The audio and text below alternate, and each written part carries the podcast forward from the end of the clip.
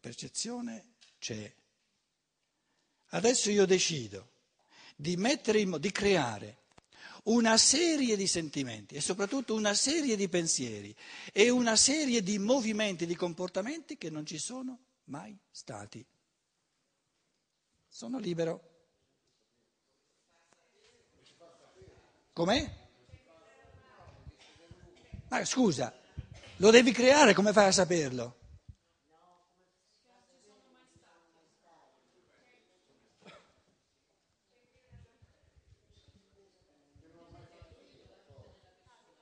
Sì, posso parlare? Semplice, una battuta. Se c'è una percezione, già siamo nella, se ho ben capito, siamo nel, nell'animico, quindi siamo condizionati, l'eventuale decisione che andiamo a prendere successivamente è sempre condizionata. No, no, no. Noi abbiamo detto è possibile che sia condizionata, è la prima cosa che abbiamo considerato. Quando è la percezione stessa automaticamente a decidere come io mi comporto, c'è un minimo di libertà, l'abbiamo detto. Ma io adesso sto, creando, sto, sto, sto parlando del, del cosa opposto. La percezione c'è, ma in me non causa nulla.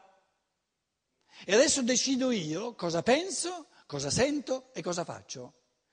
Allora loro dicono qui davanti, ma come faccio io a sapere se questa serie infinita di pensieri, questa serie infinita di sentimenti e questa serie infinita di atti volitivi e di comportamenti non c'è mai stata.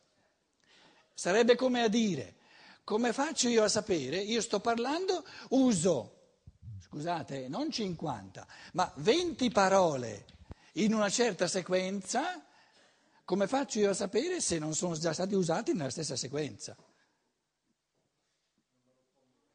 Non troverete mai una seconda volta, a meno che uno copi con la... Con la eh, con, con, con, eh, non trovate mai due persone che dicono le stesse 20 parole nella stessa sequenza. In altre parole, noi non abbiamo la minima idea della passibilità di, crea- di, creazione, della possibilità del creare all'infinito che c'è nel pensare e nel modo di comportarsi.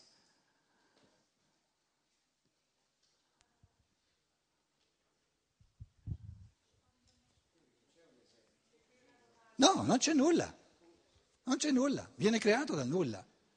Ed è escluso in assoluto che qualcun altro abbia fatto la stessa cosa, troppo complessa. Ed è escluso in assoluto che io l'abbia fatta, è troppo complessa.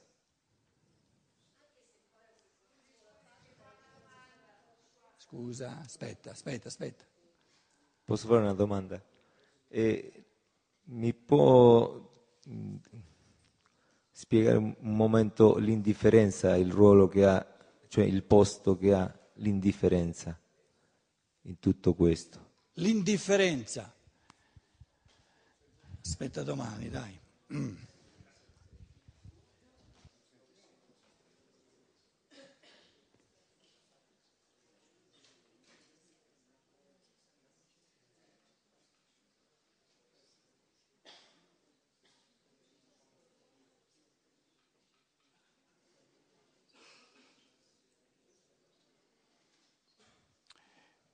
La, la nostra cultura, per via di comandamenti, abbandono, intruppamenti, eh, leggi, eh, paura di andare in prigione, paura di far brutta figura, siamo talmente intruppati che abbiamo perso ogni minimo senso degli spazi infiniti crea- aperti alla creatività, perché non li esercitiamo.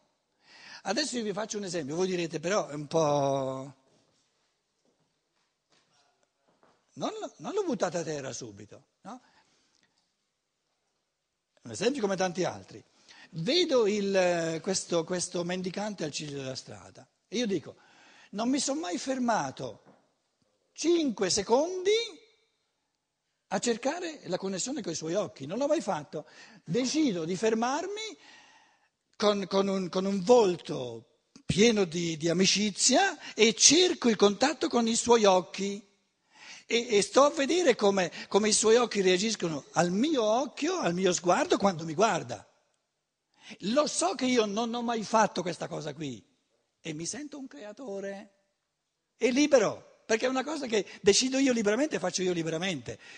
Se io non ho mai imparato a godere questi livelli di libertà, la vita è poverella e misera. Però poss- se io questi, questi, livelli di libertà, di creatività, li vivo sempre e dappertutto, la vita diventa molto bella, bella, bella, ricca. Il sole, eh, stasera dicevano che bello questo tramonto.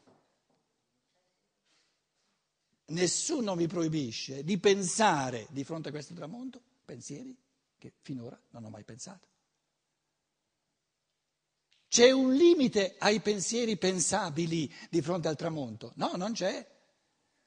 Quindi noi siamo, tutte le nostre energie vengono assorbite dal lavoro, dalle macchine, da tutta, da tutta le, le, l'insulsaggine che c'è, non ci resta più niente di energia per la creatività e ci lamentiamo che la vita è misera. Però se io di fronte a questo tramonto tiro fuori nel colloquio con l'essere del sole, con lo spirito del sole, no? Dieci pensieri, venti pensieri che non ho mai pensato prima, cosa possibile? Vado a cena eh, con una contentezza che, che, mi permette di digerire in tutt'altro modo che se invece dico sì sì è un bel tramonto vado via subito. No?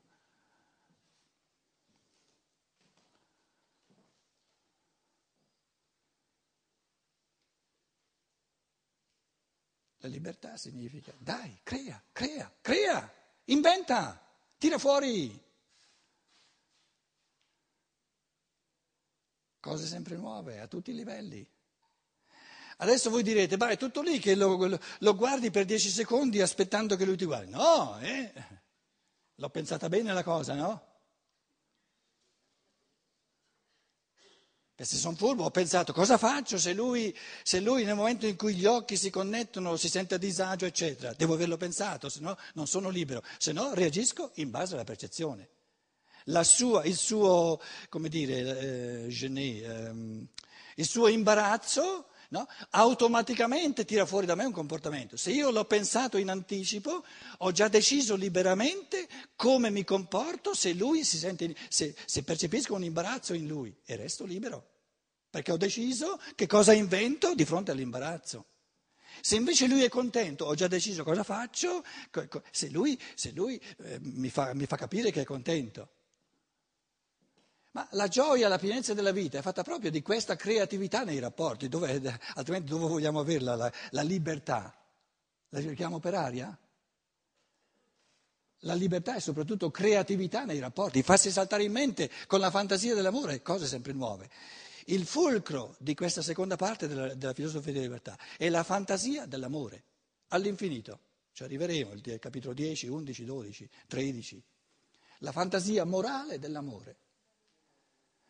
Quindi il bene morale supremo è la creatività della fantasia dell'amore che tira fuori comportamenti sempre del tutto liberi e sempre e sempre del tutto favorevoli, favorenti. E la mia evoluzione è l'evoluzione dell'altro, all'infinito. E uno dice, bello, bello, bello, bello. Siamo nati per, per, vivere da liberi. Siamo nati per vivere sempre più creatori, sempre più, più inventare cose. Due persone vivono da uomo e donna eh, insieme per diversi anni, non si sono mai fatti, eh, eh, mai inventati nulla di nuovo e poi si lamentano o si stupiscono che, che va a Ramengo. Ha, hanno fatto di tutto per mandarlo a Ramengo. Un rapporto umano che va bene automaticamente non esiste, perché se va bene automaticamente va malissimo. Gli automatismi nei rapporti sono morte, sono prigione, da cui poi si scappa via. Quindi un rapporto, o c'è la creatività dell'amore, eh, e allora c'è la libertà veramente che ci, ci si dona a vicenda, oppure ci si asfissia a vicenda. E allora si ha voglia soltanto di scappare.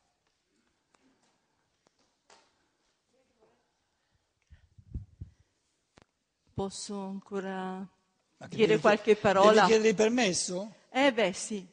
No, mh, mm, sentendo... Sì, sì. Luciana aveva detto... No. Sarò, sarò brevissima. Luciana mi ha detto parli troppo. No, eh, sentendo le tue esemplificazioni, eh, volevo fare una riflessione di commento che è questa. Ehm, probabilmente ci immaginiamo la creatività ad altri livelli, cioè sono, sono certissima, sono certissima che ognuno di noi si è riconosciuto negli esempi che hai dato e che ognuno di noi è produttore enorme di creatività a questi livelli. Cioè, mentre tu parlavi, dicevi queste cose, mi rallegravo con me stessa e suppongo che molti altri l'abbiano fatto dicendo ma allora un po' creativa lo sono anch'io perché quante volte appunto ehm, reazioni del genere mh, mm, così mi sono state abbastanza naturali, no? Ecco. Ehm, quindi credo che a volte, almeno questa è la mia impressione, vorrei avere un riscontro in tutti quelli che stanno ascoltando come me, no? Ehm, ci sentiamo un po' spiazzati si di fronte. Si sente bene o rintrona troppo? Ah, basta. Un Allora, pochino sto più lon- distante, sì. un minimo più distante Sì, dal microfono. Sì, sì, perfetto. Ehm, almeno personalmente a volte mi sento spiazzata perché vado a cercare di reperire nella- o nella mia esperienza o nelle mie esemplificazioni qualche cosa di molto più clamoroso, no? E invece nel- proprio anche nel quotidiano, eh, appunto in tutto quello che concerne la nostra vita di relazione, eccetera, secondo me, e questo è un elemento che rincuora tutto sommato, ehm, molti di noi, tutti noi possiamo riconoscerci dei creativi a questo Di livello. clamorosità ce n'è una sola. O è nel pensare o non esiste. E questa clamorosità si esprime soltanto in un campo, oppure non c'è. E il suo campo è il quotidiano. Perché altro a disposizione per essere creativi non ce l'abbiamo. Voleva essere una riflessione rincuorante questa. Sì, però ti appellavi anche alla, alla platea, all'assemblea per dire c'è qualcuno che, No, che è d'accordo che si- con quello che dicevi. Ma io penso che sia abbastanza condivisa ed è questo che mi rincuora. Lascia dire a qualcuno, dai.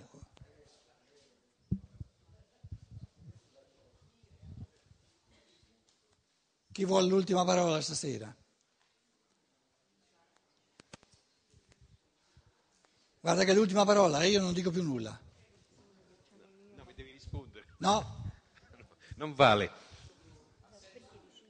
Senti, no, eh, la domanda che volevo fare io era questa qui. Cioè, tu hai- hai- parli di creatività e hai fatto vedere dei livelli in cui ci sono praticamente dei condizionamenti, cioè eh, nel senso che eh, l'azione non, mm, non subisce una riflessione, ma viene, diciamo, più o meno automaticamente.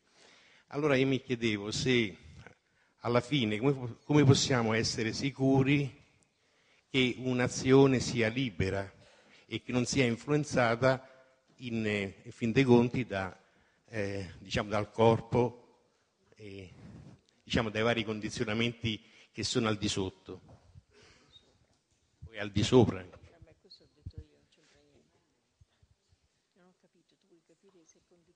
Cioè, siamo originali, riusciamo a essere originali, creativi veramente, oppure siamo alla fine sempre condizionati?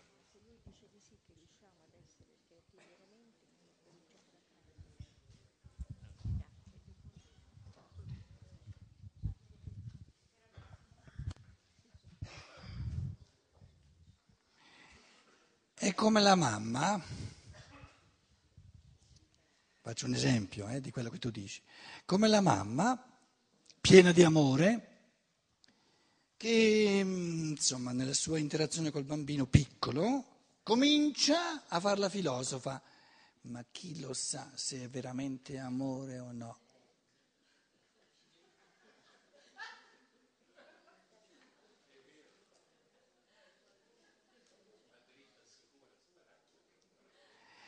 Una mamma che comincia a filosofare in questo modo ha finito di amare. Perché una mamma che veramente ama non ha di questi dubbi. Una libertà che io vivo, una creatività che vivo veramente, caccia via il dubbio. Oppure non è libera.